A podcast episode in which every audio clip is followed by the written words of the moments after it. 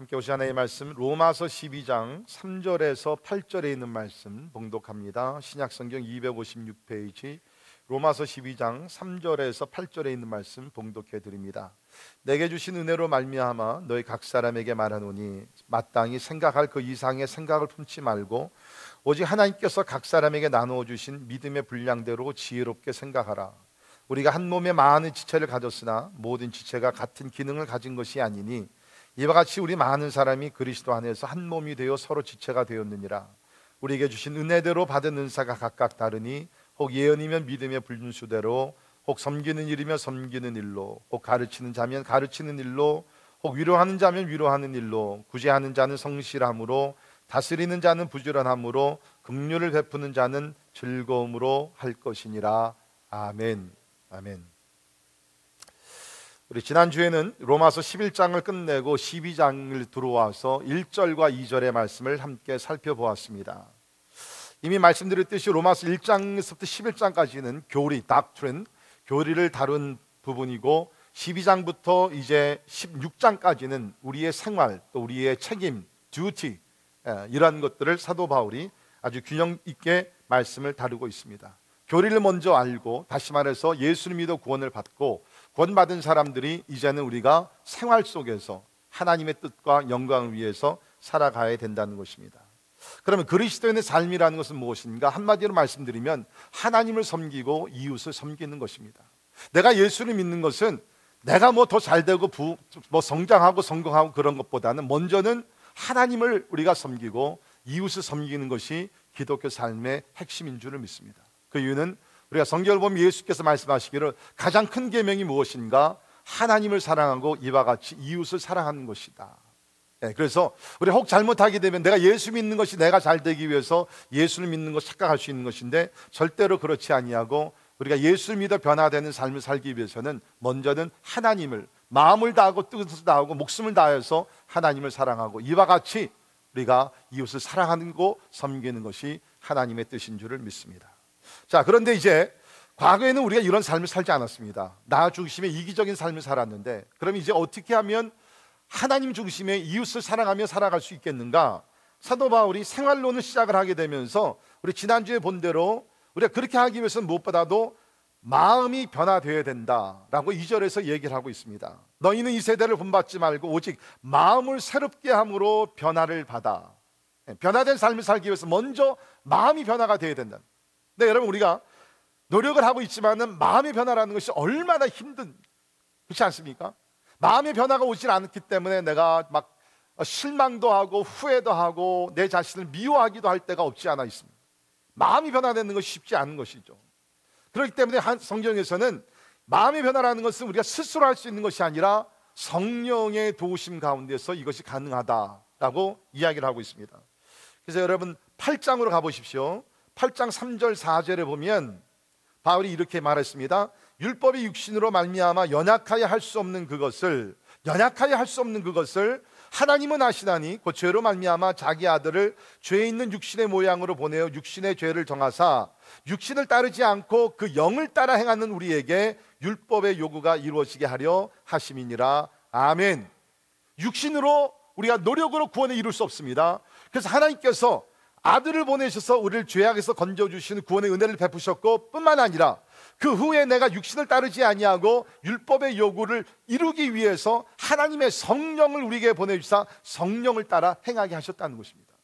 그러니까 혹시 여러분들 가운데 참 내가 이러면 안 되는데 그렇죠? 어떤 행동에 문제 있어서 갈등이 있어요. 내가 그리스도인으로서 이렇게 하면 안 되는데 갈등이 있습니다. 그러면 그 행동 자체를 바꾸려고 하기 전에 먼저 마음을 변화시 마음이 바꿔지기 위해서 하나님을 의지하고 성령의 역사를 기다리시기를 주의 여러분 부탁을 드립니다.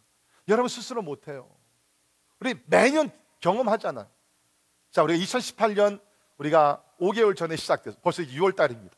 2088년에 시작되면서 여러분 New Year's Resolution 새해 새 결단들 여러분 기억나세요? 기억나세요? 벌써 다 까먹었겠죠?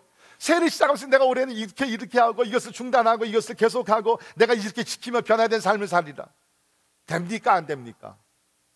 저도 올해 시작하면서 아 올해는 내가 적어도 진짜 20파운드는 꼭 빼야 되겠다. 아주 그냥 굳건히 마음 먹었어요. 안 돼요. 예. 이것이 우리의 어떤 인간의 연약함입니다. 하나님 그걸 아셨기 때문에 성령님을 우리에게 보내주셔서 지난주에 말씀드린 대로 말씀을 통해서 우리를 변화시키신다는 것입니다. 여러분 신앙생활은 우리의 의지로 will power 의지로 하는 것이 절대로 아니라는 것입니다. 성령의 능력 가운데서 우리의 마음이 변화될 때 우리의 삶 자체가 변화될 줄을 믿습니다. 근데 여러분 이 마음이라는 것이 예수를 믿기 전에 우리의 마음이 어땠는가? 사도 바울은 로마서 1장에서 이렇게 그 마음의 상태를 우리에게 이미 밝혀줬는데요. 보면 또한 그들이 마음에 하나님 두기를 싫어함에 그러니까 우리가 생각을 잘 안 하고 살아서 그렇지 사실 우리 마음속에 변화된 것 중에 하나가 뭐냐면 그 전에는 내가 믿기 예수님 믿기 전에 하나님은 내 마음에 두기를 싫어했어요. 어. 그래서 하나님께서 그들을 그 상실한 마음대로 버려두십니다. 먼저는 사람들이요 하, 마음이 타락을 해가지고서 하나님 두기를 하나님 모시기를 하나님과 동행하기를 싫어합니다. 하나님께서 이렇게 우리를 부르시다가 그래 그럼 내가 너희 마음대로 살도록 버려둘게 한번 잘 살아봐. 하나님께서 버려두셨어요. 결과가 어떻습니까? 거기 있는 말씀 보면 모든 불의, 추악, 탐욕, 악의가 가득하고 시기, 살인, 분쟁, 사기, 악독, 수군수군하고 비방하고 하나님께서 미워하시는 자가 되고 능력하는 자가 되고 교만한 자가 되고 이 모든 것을 보게 되면 뭡니까? 우리가 하나님을 마음에 두기를 싫어하며 하나님께서 우리 마음대로 살라고 버려두셔서 이러한 결과 가운데 사람들이 다 살았, 우리도 그렇게 살았고 지금도 하나님 모르는 사람들이 이러한 불의한 삶을 살고 있다는 것입니다. 그런데 우리가 예수를 믿어서 새로운 피조물이 되게 되면서 하나님께서 성령으로 우리의 마음을 바꿔주기 시작하신 거예요. 아직 온전치 못합니다. 그러나 벌써 이미께서 우리를 새로운 피조물을 만들어 주시면서 하나님께서는 성령으로 우리의 마음의 변화를 주시기 시작을 했다는 것입니다. 그래서 우리 지난주에 본 대로 마음의 변화를 받아 하나님의 선하시고 기뻐하시고 온전하신 뜻이 무엇인지 분별하도록 하라. 그전에는 내가 하나님의 뜻에 관심이 없었어요.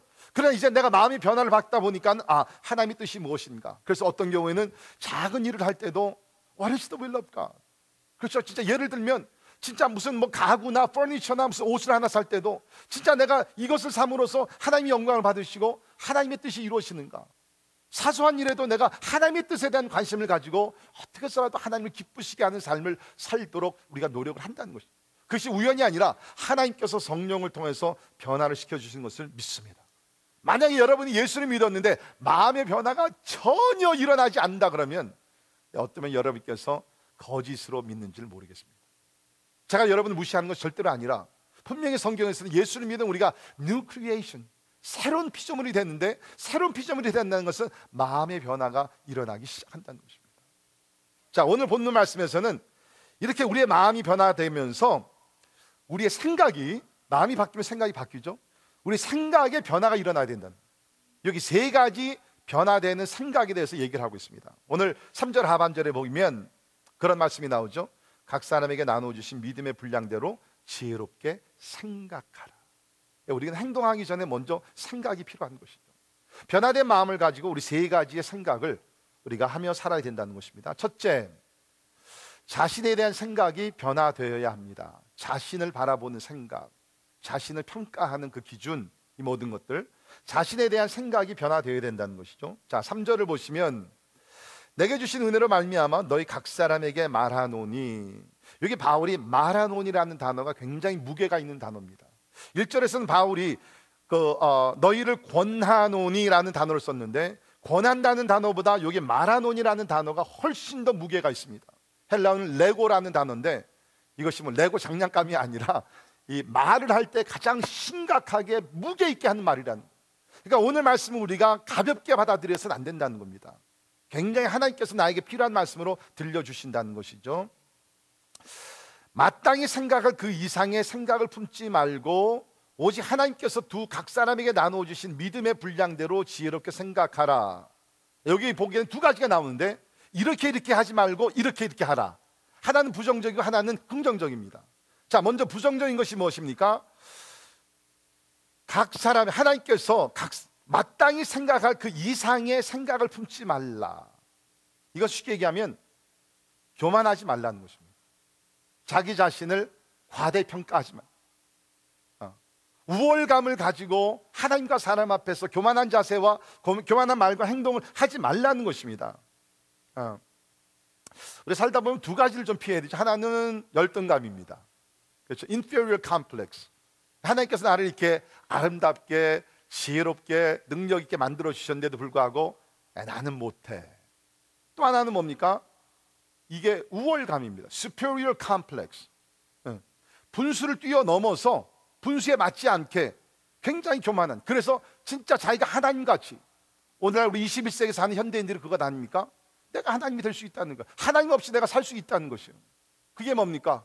과대 망상증에 걸리는 것이에요 얼마나 우리가 연약한데 불구하고 근데 저는 말씀을 준비하면서 이런 생각을 해봤어요 우리가 보통 이제 자기 자신을 과대평가하고 우월감을 가진 사람들을 교만하다 그럽니다 그런데 여러분 그거 아십니까? 열등감을 가지고 과소평 자기 자신을 과소평가하는 사람들의 그 뿌리를 보면 거기도 교만이 있다는 것입니다. It's pride. 열등감이 뭐 어, 내가 저 사람보다 못하네. 뒤집어서 얘기하면 내가 저 사람보다 잘할 수 있는데 내 모양이 왜 이럴까? 그 바탕에는 뭐가 있어요? 교만이 깔려 있다는 것이에요.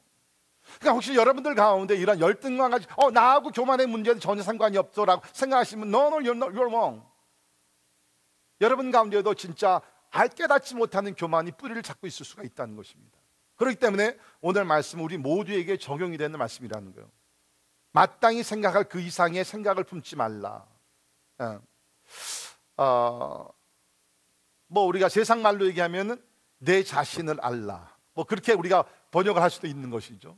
어, 자신을 안다는 것. 특별히 우리가 우리 21세기를 보게 되면, 우리 특별히 자녀들을 보게 되면 우리가 굉장히 이 부분에서 자기 자신 굉장히 과대평가하는. 그죠? 우리가 한국 문화는 뭡니까? 뭐 이렇게 제가 할 수 있어도, 아이, 뭐 제가 뭐 할 수 있습니까? 뭐 이제 그렇게 나오죠. 그런데 우리 2세들은 모릅니까? 잘 하지도 못하는데, 어, 내가 자기가 최고라는 것이에요. 그래서 우리 자녀들 보게 되면, 야, 너 농구할 수 있니? 물어보면요, 어, 예, yeah, I'm the best. 어? 이러잖아요. 근데 그게 물론 자신감을 가지고 사는 것은 필요합니다. 그런데 오늘 말씀 보게 되면 그 이상의 생각을 품는 것, 교만한 마음을 갖게 되는 것.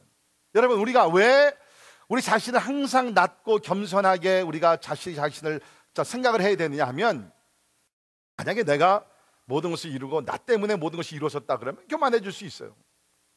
그러나 우리가 아는 대로 우리가 얻는 우리가 경험한 우리가 누리는 모든 하나님의 축복과 성공은 하나님의 은혜 가운데서 이루어짐을 믿습니다. 그렇지 않습니까? 우리가 어떻게 구원받았어요? 너희가 그 은혜를 인하여 믿음으로 말미암아 구원을 받았으니 너희의 선행이 아니라고요. 하나님의 은혜로서 우리가 구원을 받았습니다. 우리가 많은 기도 응답을 어떻게 받았습니까? 은혜 가운데서 내가 기도를 했지만 하나님께서 은혜 가운데서 기도 응답을 해주시는 것이에요. 우리가 세상에서 성공하며 하는 모든 것도 뭡니까? 하나님의 은혜요. 여러분께서 아이 목사님 그래도 내가 건강해서 내가 하루 8시간 10시간씩 나가서 일을 하니까 내가 여기까지 왔죠. 무슨 하나님의 은혜입니까? 그렇게 생각할 수 있지 모르지만 여러분 건강을 누가 주셨어요? 일할 수 있는 그 기능과 모든 재능을 누가 주셨어요? 메이커. 그렇죠. 하나님께서 창조, 창조하신 하나님께서 여러분에게 재능을 주셨기 때문에 건강을 주셨기 아니 더욱더 나가서 생명을 주셨기 때문에 우리가 이 땅에서 수고하며 일을 하여서 우리가 하나님의 뜻을 이루며 살게 되는 것을 믿습니다. 그 사도 바울은 이렇게 고백을 했죠. 같이 한번 읽겠습니다. 시작. 그러나 내가 나 된 것은 하나님의 은혜로 된 것이니 내게 주신 그의 은혜가 헛되지 아니하여 내가 모든 사도보다 더 많이 수고하였으나 내가 한 것이 아니요 오직 나와 함께 하신 하나님의 은혜로라. 아멘. 여러분 바울이 다른 사도에 비해서 아마 10배 이상으로 열심히 목숨을 걸고 헌신하며 복음을 전했던 사, 람입니다 충분히 자기 자신을 내세울 수 있을 만한 그렇게 노력을 했던 사람이에요. 그런데 여기서 이게 뭡니까? 내가 다른 사도들보다 더 많이 수고하시다 내가 한 것이 아니요. 바울이 한 것인데 바울이 감옥에 들어가며 바울이 그야말로 배 파선을 당하며 생명의 위험을 여러 번 느끼며 경험하면서 극복하며 복음을 전한 것인데 바울이 내가 한 것이 아니라는 것이에요. 이게 얼마나 고, 놀라운 고백입니까? 여러분 이 말씀을 여러분 마음속에 꼭 새기시기를 주의 이름으로 부탁을 드립니다. 여러분이 학위를 받으셨습니까? 박사학위가 됐습니까? 사장이 되셨습니까? 큰 사업을 하고 계십니까? 여러분의 자녀들 잘 나가고 있습니까? 기억하십시오. 여러분이 한 것이 아니라 여러분의 안에 계신 예수 그리스도께서 은혜 가운데서 이루신 줄을 믿습니다. 요새 우리 졸업 시즌이죠. 우리 자녀들 장합니다. 고등학교 졸업하고 대학교 졸업하고 훌륭한 직장을 잡고 다 모든 것. 그러나 이 모든 것이 하나님의 은혜 가운데서 이루어진 줄 믿습니다. 그렇기 때문에 자녀들은 아, 우리 부모님들은요 자녀들 교육시킬 때도 이 부분을 꼭 교육을 시켜야 합니다. 왜 그냥 아까 말씀드린 대로 우리가 지금 살고 있는 미국 사회라는 것은 하나님을 옆으로 제껴놓고 자기 중심이거든요. I, me, mine, myself. 이러한 사회에서 살기 때문에 자녀들에게 우리가 말씀을 교육시키지 않으면 진짜 자기들이 잘 나가지고 그런 줄 알아요. 모든 것이 하나님의 은혜인데 믿으십니까? 여러분 다윗 왕과 사울 왕의 차이점이 뭡니까? 사울 왕은요 자기가 왕된 것이 자기의 실력과 자기의 능력과 자기의 의지로 된 것인 줄 알아요. 다윗은 아니었습니다. 하나님의 은혜. 나는 왕이 될 수 없는 사람이었지만 하나님의 은혜로다. 그 시편을 보게 되면 그는 항상 하나님의 은혜를 잊지 않고 찬양을 합니다. 하나님의 은혜입니다. 하나님이 행하셨습니다. 그러니까 비록 다윗의 삶 속에 실수가 있었다 할지라도 하나님께서 은혜를 용서하시고 그를 끝까지 존귀한 자로 세우시며 결국에는 그를 통해서 다윗, 예, 다윗의 후손 예수 그리스도가 이 땅에 오신 줄 믿습니다. 여러분 자녀들에게 하나님의 은혜라는 것을 꼭 명시켜 주시고 하나님의 은혜를 찬양하는 가정들이 되기를 주의 이름으로 축원합니다. 그래서 우리는 교만해질 수가 없는 것이에요. 왜? 하나님께서 행하신 것이기 때문에 하나님께서 모든 일을 하신 것이기 때문에 그러면서 여기를 보게 되면 3, 3절 하 반절에 보게 되면 오직 하나님께서 각 사람에게 나누어 주신 믿음의 분량대로 지혜롭게 생각하라. 아, 이 마지막에 나온 믿음의 분량대로 지혜롭게 생각하라. 너무너무 소중한 말씀입니다. 자, 이것이 어떤 의미가 있냐면 첫째는 믿음의 분량대로 너 자신을 생각하라는 거예요. 믿음의 분량대로. 그러니까 믿음을 가지고 믿음이라는 요소를 가지고 우리 자신을 바라보라는 것이에요. 자, 그러면 우리가 누구를 믿습니까? 누구를 믿습니까? 예수 그리스도를 믿잖아요. 하나님을 믿잖아요. 그러니까 나의 my value 나의 가치와 나의 그 어, 존귀함과 나의 어떠한 자존심과 이 모든 것들은요 내 자신에 있지 아니하고 내가 믿는 하나님께 있다는 것이에요. 대부분의 사람들이 착각하는 것이 뭐냐면 내가 누군가, 나는 어떤 사람, 어떤 가치가 있는 사람인가 라고 생각할 때 우리는 먼저 생각하는 것이 나의 어떤 업적, my accomplishment. 그렇죠? 내가 이런 이런 것을 그러니까 therefore that's who I am. 난 이런 사람이다. 그렇죠? 내가 이런 인감이 있으니까 나는 이런 사람이다. 어. 그러니까 내가 어떤 배경을 가지고 있으면 내가 난 이런 사람이다라고 생각하는데요. 여러분, those do not represent who you are. 우리의 배경이나 실력이나 업적이나 이 모든 것들은요 다 부수적인 것이에요. That's not you. 여러분 보세요. 만약에 여러분이 어떤 뭐 공부를 잘해가 박사학위 받고 교수가 되고 무슨 뭐 사장이 되고 회장이 되고 다 그랬다 그럽시다. 그러나 그것이 여러분의 진짜적인 그런 신분이 아니라니까요.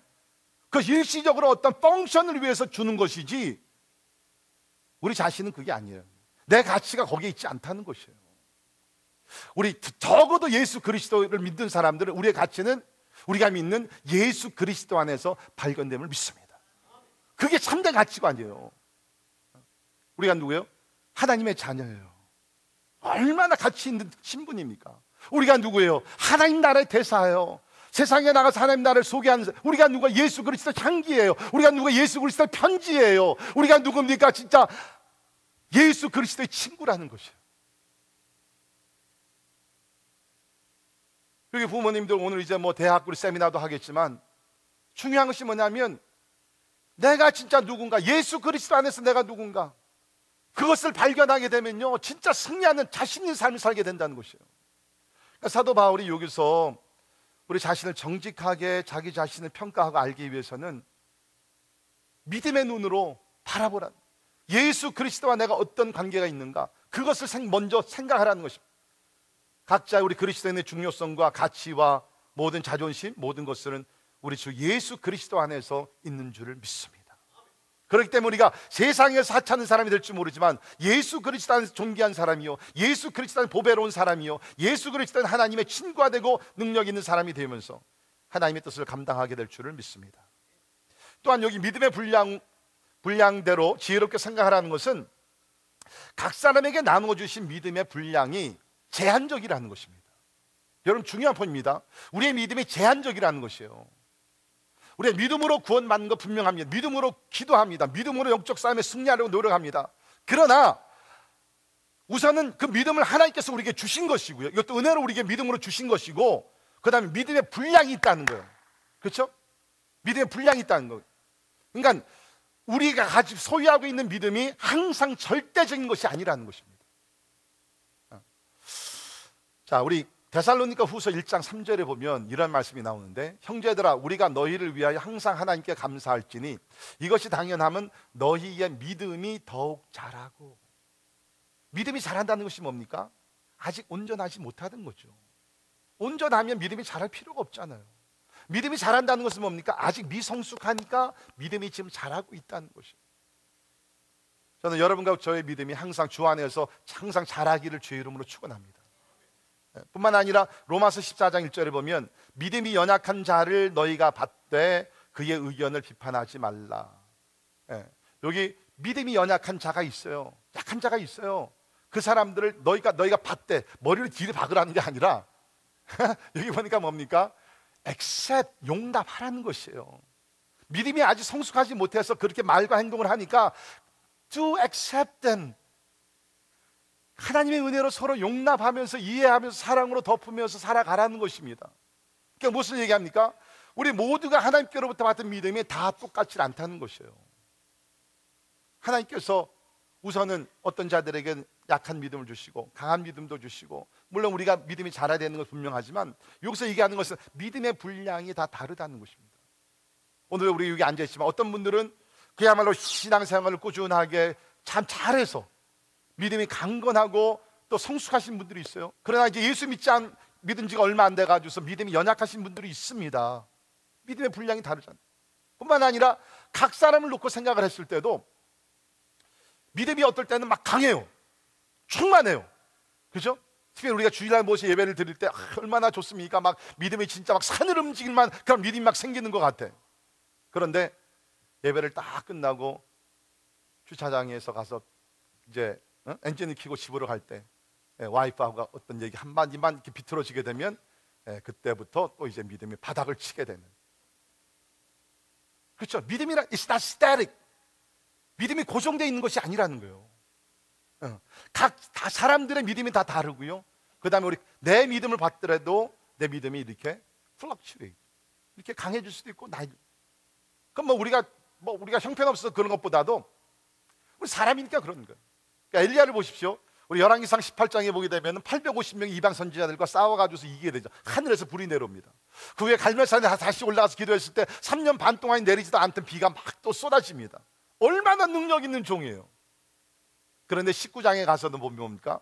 이세벨이라는 여인이 엘리야를 죽이겠다 그럽니다. 왜? 자기가 섬기던 자기가 아끼던 그런 이방 선지자들 다 죽였기 때문에 내가 너를 죽이라 you. 그러니까 그렇게 강했던 엘리야가 어떻게 멀리 도망갑니다. 로덴 나무 밑에 앉아가지고 하나님 내 생명을 취하소서 죽여달라는 거예요. 믿음이 이렇게 스타일릭하지 않다는 것이에요. 어떨 때는 강한 믿음을 소유하고 어떨 때는 내 믿음이 또 약해질 때가 있다는 것입니다. 그러니까 여기서 우리 각자, 각자 자신을 생각할 때에 각 사람에게 나눠주신 믿음의 분량대로 교만하지 말고 항상 겸손하며 하나님을 인정하고 하나님을 의뢰할 뿐만 아니라 다른 사람들의 믿음도 존중하면서 너희 자신을 생각하라라고 여기서 이야기하고 있습니다. 여러분은 여러분 자신을 어떤 잣대로 어떤 기준으로 바라봅니까? 네, 우리는 오늘 말씀 그대로 마땅히 생각할 이상의 생각을 품지 말 뿐만 아니라 하나님께서 나에게 주신 믿음의 분량대로 우리가 지혜롭게 살아가야 된다. 지금 내 믿음이 약하면 약한 수준에서 더 강해지기 위해 노력하고 또 믿음이 좀 강해진 그러한 지금 컨디션에 계신 분들은 교만해지지 아니하고 믿음의 분량대로 지혜롭게 자기 자신을 우리가 살펴보는 것이 필요하다는 것입니다. 두 번째는 우리가 지체에 대한 생각이 변화되어야 합니다. 여기 지체라는 것은 이웃 성도들, 지금 옆에 계신 분들을 얘기합니다. 지체에 대한 생각이 변화되어야 된다는 것입니다. 다시 말해서 우리가 그전에는 다른 사람들을 바라볼 때 항상 나 중심이고요. 내가 최고고요. 내가 위에 올라가야 되고요. 내가 하는 것을 따라와 줘야 되고요. 대부분의 우리 대인 관계들은 다 그런 식으로 이루어졌습니다.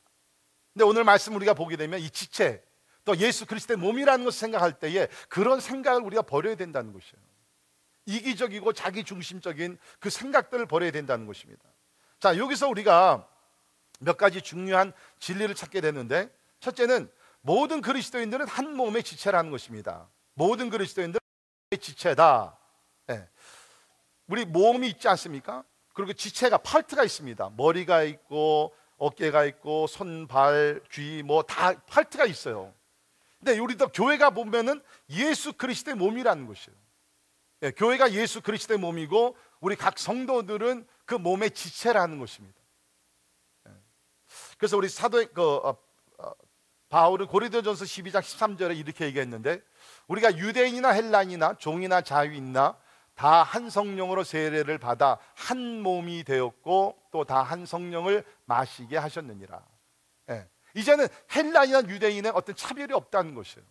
종이나 자유나 차별이 없게 됐다는 이제는 다 하나가 되어서 한 성령으로 한 세례를 받고 한 몸이 되었다.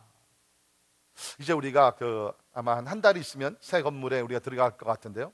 들어가게 되면 이제 원래 그 교회 주인이었던 또 프레스비테리언 철 장로 교회가 있습니다. 아, 미국 교회죠. 또 그 이쪽 팔테에는 IJR 히스패닉 교회가 있습니다. 그리고 이제 우리가 또 들어가게 되는 것입니다.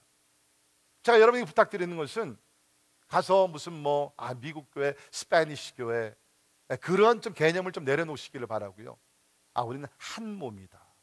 예수 그리스도 안에서 한 몸으로서 한 하나님을 섬기는 믿음의 형제들이라는 생각을 가질 수 있기를 부탁을 드립니다. 응. 예. 어젯밤에 저희 아버님이 전화가 오셨어요. 아, 전화 오셔가지고서 보통 이제 토요일 날 저녁에 제가 전화를 드리는데 어저께 먼저 전화를 어, 주셨어요. 그래가지고 왜 전화하셨는가 그랬더니 아 뭐 한 가지가 생각이 나서 꼭 전해주기 위해서 전화하셨다. 무엇입니까? 그랬더니 하신 말씀이 이제 그곳에 들어가면 얘기 듣기로 그 건물 주인이었던 미국 교회가 남아 있는다 그랬는데 어, 행여나 우리 교회가 들어가서 갑질할까봐 걱정이 되셔서 절대로 그러지 못하도록 교인들을 잘 교훈을 시키면 좋겠다. 그렇게 부탁하죠. 왜 그러냐면 우리 뭐 이민 초기에 미국계 빌려서 우리가 어려움을 많이 겪었잖아요. 그래서 우리 음식도 제대로 못 해 먹고 또 우리가 청소를 깨끗하게 못했다 그래서 쫓겨나기도 하고. 예, 우리 최근에 오신 분들은 모르지만 이민 초기에는 그러한 우리 그 서글픔을 많이 당했어요. 뭐 한 번 이렇게 특별한 행사를 하려면은 막 어? 그 허가를 다 받아야 되고 예, 이제 그러한 슬픔을 당했는데 행여나 우리가 똑같이 원수를 갚을까봐 예, 그렇게 안 왔으면 좋겠다 라고 전화가 오셨는데 예, 저는 우리가 들어가면서 어, 진짜 한 형제 한 자매 예, 교회 이름들은 다르지만 또 신앙의 어떠한 색깔도 좀 다른 부분들이 있겠지만 이 모든 것을 극복하고 우리는 예수 그리스도의 지체라는 것을 기억하며 하나님의 영광을 위해서 함께 나아갈 수 있기를 부탁을 드립니다. 예, 아버님 제가 순종했습니다. 예, 제 아버님께서 예, 잘 못 보시고 듣지 못하신데도 매 주일 인터넷을 통해서 제 설교를 듣습니다. 아, 두 번째는 각 지체의 기능, 펑션이 다르다는 것입니다. 오늘 말씀을 보게 되면 그렇죠? 하나님께서 우리에게 어떠한 같은 기능을 다 주신 것이 아니라 다른 기능들을 우리에게 허락하셔서 기능대로 주의 몸된 교회를 섬길 수 있도록 만들어 주셨다는 것이죠. 그래서 우리 4절 보면 우리가 한 몸에 많은 지체를 가졌으나 모든 지체가 같은 기능을 가진 것이 아니니 그렇죠? 다 다른 펑션을 가지고 한 주의 몸된 교회를 우리가 섬기고 있다는 것입니다. 우리가 모두가 다 입의 기능을 가지지 않았습니다. 모두가 다 손의 기능을 가지고 살가는 사람들이 아닙니다. 그렇죠? 어떤 사람들은 입의 기능, 다시 말해서 입을 사용해서 찬양을 하고 말씀을 전하고 또 어떤 분들은 어떤 손의 기능을 가지고 참 봉사를 하시고 어떤 분들은 발의 기능을 가지고 나, 발을 걸어 다니시면서 나가서 복음을 열심히 전파하시는 이 모든 분들이 있다는 것입니다. 그러니까 우리는 여러분 몸이 만약에 입이 손과 발에게 왜 너는 입의 역할 기능을 발휘하지 못하느냐 라고 불평을 하면 말이 안 되는 거예요. 마찬가지입니다. 교회도 마찬가지입니다. 우리 혹 잘못하게 되면 왜 당신은 나가서 복음을 전하지 않습니까? 왜 전도하지 않습니까? 왜 선교지 안 갑니까?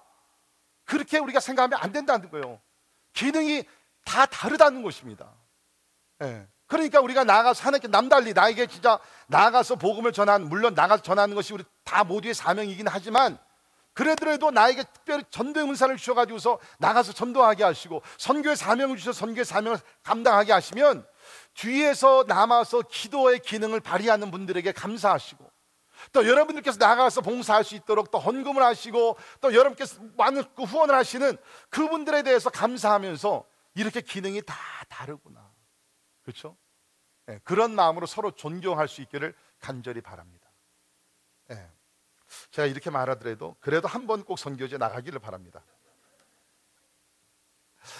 자, 여러분 오늘 한반도 생각해 봅시다. 우리 교회 여러 기능을 발휘하시는 분들이 계시죠. 오늘 여러분께서 교회 오셨을 때 우리 파킹장에 들어오셨을 때 아마 파킹장에서 안내하신 분들이 아, 계셨을 겁니다. 오늘 계셨나요?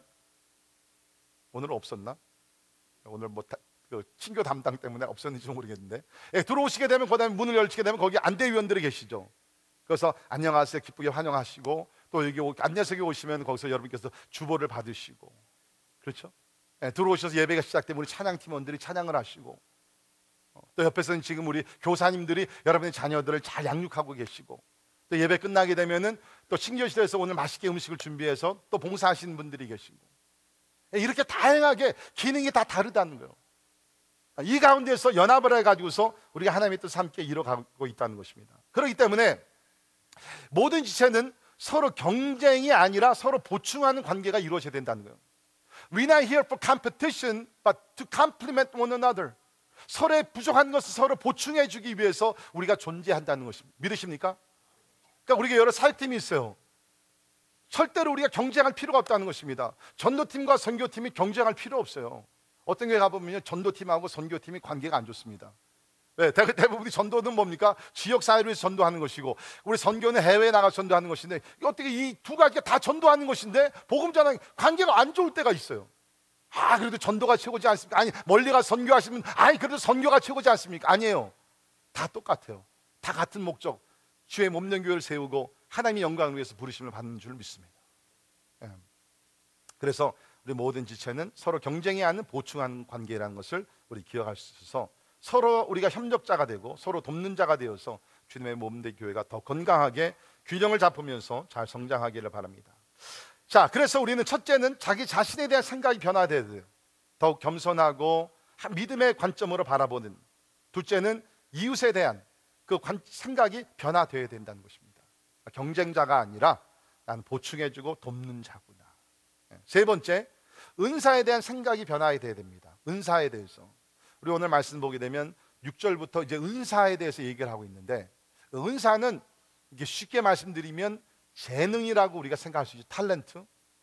예, 근데 재능과 은사의 어떤 차이점을 좀 우리가 꼭 꼬집어서 한 가지를 얘기한다 그러면 보통 우리가 얘기하는 재능은 나를 위한 것이고 은사는 하나님과 이웃을 위한 것입니다. 그러니까 과거엔 이것이 재능이었는데 내가 이제는 과거엔 내가 재능을 가지고 나의 영광을 위해서 막 어? 음악도 하고 운동도 하고 뭐 여러 가지로 그 활동을 했어요. 근데 예수 그리스도를 믿고 나서 이제 아 이제 내가 하나님의 영광을 위해서 이웃을 섬기기 위해서 내가 이 재능을 사용해야 되겠다. 그러면 그것이 뭡니까? 그것이 은사가 되는 것이에요. 그래서 하나님의 거룩한 목적을 위해서 사용하는 도구가 된다는 것입니다. 자, 은사에 대해서 몇 가지를 여기서 밝히고 있습니다. 첫째는 모든 은사는 주님의 은혜대로 받은 것입니다. 6절을 보시면 우리에게 주신 은혜대로 받은 은사. 따라하시기 바랍니다. 은혜대로 받은 은사. 네, 성경을 보면 여러분 뭐 예수 그리스도는 적어도 한 가지 이상의 은사들을 다 받았어요. 아시는 분들이 있고 모르시는 분들이 있지만 한 가지 이상의 은사는 다 받았습니다. 그것이 은혜대로 받은 것이라는 거예요. 어. 내가 노래를 잘하건 가르치건 뭐 어떤 은사가 있든지 그것은 내가 잘나서가 아니라 난 태어날 때부터 그런 사람이 아니라 하나님의 은혜 가운데서 은사를 주셨다는 것입니다. 여러분 은사라는 단어가 헬라어로는 카리스마타입니다. 그래 보통 얘기할 때 아 저 사람 카리스마 있다 네, 그렇게 얘기하지 않습니까? 네. 그 카리스마가 어디서 나오냐면 성경에서 나오는 얘기예요. 은사의 은사, 카리스마타. 근데 그 은혜라는 단어가 뭐냐면 카리스라는 단어입니다. 카리스. 두 가지다가 카리스라는 단어에서 나온 얘기예요. 그러니까 은사는 우리가 은혜로 구원받듯이 우리가 은사도 은혜로 구원 은혜로 받아서 내가 하나님의 도구로 하나님 하나님께서 나를 사용하고 계시다는 것입니다. 그러니까 절대로 우리가 누구를 뭐 자랑하거나 칭찬할 필요가 없다는 것이요. 하나님께 주신 것이기 때문에. 예를 들어서 가끔 이제 우리 교회에서 이제 뭐 특송 이렇게 합니다. 그렇죠. 솔로도 하고 뭐 아, 뭐 콜텟도 하고 뭐 여러 가지 프로그램 하죠. 그러면 참 진짜 은혜가 되고 막 그 감동 있고 그러면 끝나게 되면 박수를 칩니다. 그렇죠. 어떤 교회는 박수를 절대 또 못 치게 하고요. 또 어떤 교회는 너무 박수를 또 많이 쳐서 문제인 것 같아요. 근데 여러분 저는 박수 치는 것 자체는 문제 없다고 봅니다. 그런데 우리가 왜 박수를 치는지를 알아야 되는 거예요. 만약에 그 사람을 높이기 위해서 박수 치면 그건 안 돼요. 적어도 교회에서는 우리가 박수 치는 것은 하나님 저분에게 은사를 주셔서 우리가 이렇게 함께 은혜를 나누게 하시니 하나님 감사합니다. 그러면서 우리가 하나님께 영광의 박수를 돌리는 것입니다. 아멘. 네, 여러분께서 제 설교를 들으시면서 은혜가 돼서 어떨 때 막 박수 치고 싶을 때가 있나요? 만약에 그렇다 그러면 아니 제가 아니라 외부 강사가 와가지고 막 은혜 박수 막 치고 싶어요. 치사 괜찮아요. 근데 기억할 것은 뭡니까? 그 설교자를 우리가 높이는 것이 아니라 그분에게 설교할 수 있는 은사를 주신 하나님 앞에 감사하는 마음에서 우리가 박수를 쳐야 된다는 것입니다. 네, 모든 것이 하나님은 특별히 여기서 우리가 찬양 팀원들이나 앞에서 가르치고 하시는 분들 여러분 기억하십시오. 누가 칭찬하면 절대로 여러분 자신이 받아서는 안 됩니다. 모든 영광은 하나님께만 돌리시기를 바랍니다. 왜 은혜로서 이루어진 것이기 때문에. 또 한 가지는 여기 받은 은사가 모두 다르다는 것이죠. 그래서 받은 은사가 각각 다르니 각각 다르다는 것이에요. 이제 이제 그 밑에 보면 여러 가지 대표적인 그런 무슨 뭐 그 예언의 은사나 섬기는 은사나 위로하는 은사나 그 은사 그, 그 리스트가 이렇게 쭉 나오게 되는데 각각 다르다는 것입니다. 네. 그러니까 여러분 교회는요, 우리 주님의 몸된 교회는 다른 은사들을 받아서 다양성을 우리가 살리면서 연합하는 것이 교회의 힘이 거예요. 영어로 얘기하면 unity through diversity. 유니폼리티가 아니에요. 일 무슨 뭐 뭐라 그럴까 일치성이라 그럴까 다 같은 은사를 받아서 다 같은 사역만 하고 다 같이 이렇게 말을 행동하고 그게 아니에요. 그 유니폼 그 재미가 없어요. 그건 공산당이 하는 것이. 네. 그 제가 가끔 이제 한국에 방문을 하면요, 막 실망할 때가 많이 있습니다. 뭘 실망하냐면 가면요 이 기차 같은 거 타게 되면 지하철 타면 다 비슷해. 얼굴 모양이 다 비슷하고 화장하는 스타일이 다 비슷하고 전화기 그, 그 전화기가 다 비슷하. 다 똑같아. 이건 진짜 다 쌍둥이들이가 다 보여. 막 실증나, 실증나. 잘생긴 사람 있으면 못생긴 사람도 있고, 코가 좀 큰 사람이 작은 사람도 있고 좀 그래. 다 코가 이렇게 이렇게 다 이쁘게들 그냥 어떻게. 예. 재미가 없는 것이에요. 옷들도요 그냥 패션 따라가지고서 그냥 한번 다 똑같아요. 근데 미국은 아니잖아요. 미국은 그냥 자기 개성에 따라서 그렇죠. 패션 같은 거 별로 뭐그 따라가는 사람도 있지만 그냥 뭐 60년대 옷을 입더라도 who cares? 그렇지 않습니까? 예? 애널록 전화를 갖더라도 여러분 진짜 솔직히 제가 목사인데도요 한국 가면요 어떨 때는요 이 제가 한국에 가면은 이제 그 봉천동의 전영재 목사님이 애널록 전화를 빌려주시거든요. 예, 빌려주시면 제가 그걸 들고 다면서 기차 안에서 그걸 연락을 조금 좀 창피해요. 그래서 어떤 때 화장실 가서 그냥 이렇게 조용히 이렇게 하고 있어요. 아, 근데 미국에는 뭐 상관없어요. 전 참 이게 I love, I love America 그런 면에서는 아, 여러분 우리 교회 안에서 그러한 좀 자유가 있기를 바라고요.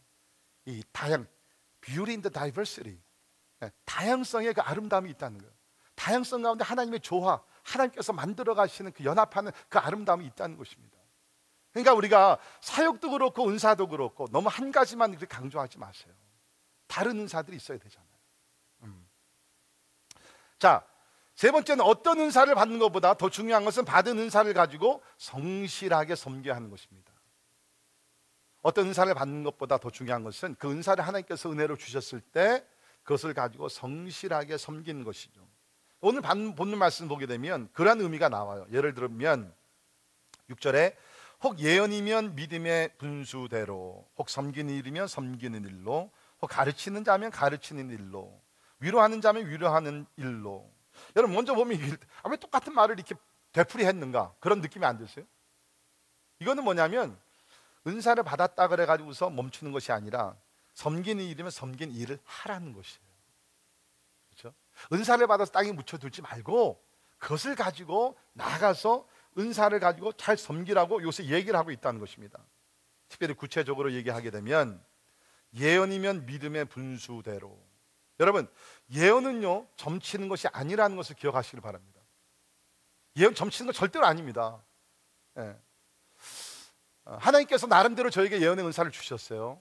그래서 성도들이 가끔 와가지고 목사님 우리 애가 예, 이, 이, 사람이랑 결혼을 하려 그러는데 어, 목사님 예언해 주세요. 그 말은 뭐요? 점쳐 달라는 거예요. 이 두 사람이 만나면 잘 살런지. I don't know. 여러분이 그건 판단을 하셔야죠. 제가 할 수 있는 것은 뭡니까? 성경적인 가이드라인을 드립니다. 믿는 사람, 믿는 사람은 만나야 되고, 가능하면 남자, 남편들은 영적 지도자가 되어야 되고, 뭐 성경에 의한 성품들 그런 면에서 제가 가이드를 해드릴 수가 있어요. 근데 이 사람입니다. 점쳐주 그게 예언이 아니라 성경에서 얘기하는 예언이라는 것은 특별히 권면 들어야 되는 말씀과 책망, 리뷰킹 반드시 들어서 영적 생활으로 우리가 성장할 수 있는 그런 것들을 성경에서 예언이라고 얘기합니다. 아무튼 간에 섬기는 일이면 섬기는 일로 섬기는 것은 우리가 손으로 이렇게 봉사하는 거예요. 우리가 기, 본적으로다 섬겨야 됩니다. 그런데 은사를 받으신 분들이 있어요. 은사를 받으신 분들은 진짜 어디에 가든지 그냥 막 팔을 딛고 뻗어서 막 섬겨요. 그리고 그 섬기는 그 은사를 받으신 분들은요, 그게 그렇게 기뻐요. 근데 은사가 없는 사람들은 하긴 하지만 그냥 대충 하는 것이고, 은사를 받은 사람들은 막 기뻐서 막 더 하고 싶어요. 어, 더 하고 싶. 이런 분들이 우리 친교팀에 들어가 섬겨야 됩니다. 예. 가르치는 은사, 여기 보기에는 가르치는 은사를 받으신 분들은 여기서 보기면 뭡니까? 가르치는 일로 여러분들께서 가르치는 은사가 받았다고 생각하시면 무엇보다 범, 배우는 것을 멈추지 말기를 바랍니다. 계속 배우십시오. 그래서 여러분의 가르침이 되풀이의 가르침이 아니라 날마다 새로운 가르침이 되기 위해서 여러분 노력을 하셔야 됩니다. 네. 위로하는 은사를 받으셨습니까? 주변에 고통을 당하는 사람들 찾아다니면서 위로하십시오.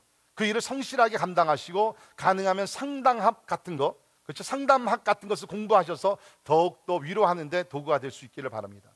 구제하는 은사를 받았습니까? 이거는 경제적으로 필요한 사람들을 도와 성실하게 도와주는 것입니다. 열심히 하십시오. 구제하는 은사 여기 보니까 구제하는 은사를 받았으면 성실함으로 우리 주변에 경제적으로 어려움을 당한 사람 많이 있어요. 여러분이 도와줄 분들을 많이 찾아야 됩니다.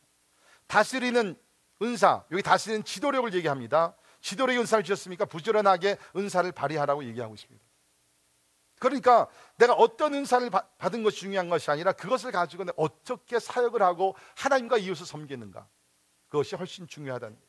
그런 면에서 저는 여러분들이 하나님께로부터 소중한 은사를 받으셨으면 일시적으로 하다가 멈추지 말고 평생 그 사역을 위해서 헌신할 수 있기를 간절히 바랍니다. 가르치는 일이라면 가르치는 일로, 봉사한 일이라면 봉사하는 일로, 찬양한 일이라면 찬양하는 것으로 평생을 섬길 수 있기를 간절히 바랍니다. 네, 우리 저 뒤에 지금 이한준 집사님 매주마다 우리 그 예배 동영상을 이렇게 그, 그 찍어 가지고서 동영상 교회 인터넷에 올려. 예, 우리 집사님 지금 한한 15년 그렇게 됐나요? 예, 하여튼 그렇게 꾸준하게 해주세요. 얼마나 감사한. 우리 교회 동영상이요. 그래도 막 중국에도 가고 막 여러 나라도 막 나갑니다. 예. 한번 맡은 일을 꾸준하게. 얼마나 꾸준하냐면 우리 여러분 우리 교회 동영상 보신 분들 우리 교회 웹사이트에 들어가 동영상 보신 분들 한번 손 들어 보세요. 손 들어 보세요. 어떤 분들은 동, 뭐 웹사이트에 있는지도 모르시죠. 들어가 보면 이제 설교가 나오고 그다음에 찬양 찬양이 이렇게 뜨잖아요. 찬양을 보셨어요? 찬양을 보시면 이제 이한 집사님 카메라 딱 이렇게 즈밍하고 시작을 합니다. 시작하는 것이 매번 다릅니까? 똑같습니까? 똑같아요, 달라요. 이게 다 안 봤구나. 한번 좀 봐보세요. 똑같습니다. 카메라 잡는 게 십자가를부터 시작을 해가지고서 쫙 이렇게 너무너무 아름. 네, 근데 이제, 이제는 좀 변화돼도 괜찮을 것 같아요. 근데 진짜 저는 개인적으로 얼마나 감사한지 몰라요. 이것도 큰 희생이거든요. 네. 그러니까 어떤 일을 맡든지 간에 내가 꾸준한 여러분 지미 카터 우리 미국의 전 대통령 아시죠? 여기 보면 사진 나오는 미국의 39번째 대통령이셨죠. 아, 이번은 이제 젊었을 때 예수님을 만나서 보너게인을 경험하고 예수님을 영접한 후에 아 하나님께서 나에게 가르치는 은사를 주었구나. 그래가지고 교회에서 이 그 특별히 작년 어린이들도 하지만 장년 어른들 성경 공부를 인도하셨다 그럽니다. 그러는 가운데 대통령이 돼서 4년 동안은 일을 못하다가 대통령직에서 은퇴하시고 이제 자기 고향 조지아인데 고향으로 내려가셔서 그 조그만 교회 Maranatha Baptist Church라고 하는데 그 교회에 다시 가셔서 특별한 일이 없으면 매주일날 저렇게 그 성인들 성경 공부를 인도하세요. 올해 이분의 어, 연세가 93세입니다. 어, 93세인데 어, 제가 알기로는 지난 2월 달까지는 성령 공부를 계속 가르. 지금은 잘 모르겠어요. 제가 찾아본 바는 지난 2월 달까지 이 교회에서 계속 주일날마다 성실하게 성경 공부를 가르치셨다고요. 수십 년을 하죠. 지금 나이가 93세시니까. 얼마나 귀한 분인지 몰라요. 이분이 성경 공부를 마치고 나면 저렇게 기념 촬영들을 이렇게 합니다. 그 사람들이 이제 그 여행을 오셨다가 전 대통령이 성경 공부를 가르친다니 그러니까 들어가서 성경 공부를 배우고 끝나고 나면 거기 들어오셨던 분들과 기념 사진을 저렇게 찍으신대. 그래서 한 번은 기자가 찾아가서 물었다 그럽니다. 어, 매주 저렇게 많은 사람들 만나서 기념 촬영해 주는 거 피곤하지 않습니까? 이제 연세도 많으신데 그때 뭐라고 얘기하셨냐면 나는 기쁨으로 사진을 찍습니다. 나 때문에 교회가 부흥하고 하나님의 말씀을 전할 수 있는 기회를 가질 수 있는 것이 오히려 기쁩니다. 나는 앞으로도 평생 계속해서 찍히겠습니다. 이분을 통해서 교회가 부흥한다. 우리 교회에서 빨리 대통령이 나오기를 바랍니다. 이분이 이제 은퇴하고 나서 몇 년 후에 타임즈에서 이분의 사생활을 이렇게 쭉 소개한 때가 있었는데요. 그때 뭐라고 이제 타임즈 소개를 했냐면 잘 들어보세요. The only president who used White House as the stepping stone. 번역을 하면 백악관을 디딤돌로 사용했던 유일한 대통령이었다. 많은 사람들이 백악관을 목표로 삼고 나가죠. 그런데 이 지미 카터 대통령은 Oval House, Oval Office가 그야말로 백악관의 그 사무실이 목표 종착역이 아니라 그것을 디딤돌로 사용해서 하나님을 위해서 더 큰 일을 감당을 했다는 것입니다. 그래서 유일하게 대통령직에서 내려앉고 나서 우리 한국의 대통령들은 다 가는 곳이 어딥니까? 한 곳이 있죠. 그런데 이 지미 카러 대통령은 유일하게 대통령이 있을 때보다 은퇴하고 나서 더 세계적으로 지도력을 발휘한 존경을 받는 훌륭한 지도자로 아직도 존재하고 계십니다. 평생을 하나님께서 나에게 하나님의 말씀을 가르치라고 사명을 주셨기 대통령의 직분과 상관없이 성실하게 말씀을 가르치는 참 귀한 분. 우리 교회 이런 분들이 많이 나오기를 주의 이름으로 축원합니다. 이제 우리 찬송가 부르며 성찬식을 갖게 했는데요. 우리 오늘 성찬식을 통해서 진짜 다시 한번 하나님의 은혜, 하나님. 여러분 grace라는 그 단어가 영어로 G-R-A-C이죠. 그를 우리 전도급파를 시작하셨던 우리 케네디 목사님이 이렇게 풀이했습니다. G-R-A-C God's riches at Christ's expense. 하나님께서 우리에게 그 은혜를 주시기 위해서는 엄청난 희생을 지불하셨다는 것입니다. 우리가 그 은혜를 우리가 값없이 받고 있지만 하나님은 그 은혜를 주시기 위해서 우리에게 엄청난 희생을 하셨다는 것입니다. 이제 우리 아, 찬양을 같이 하시면서 성찬식 준비하도록 하겠습니다.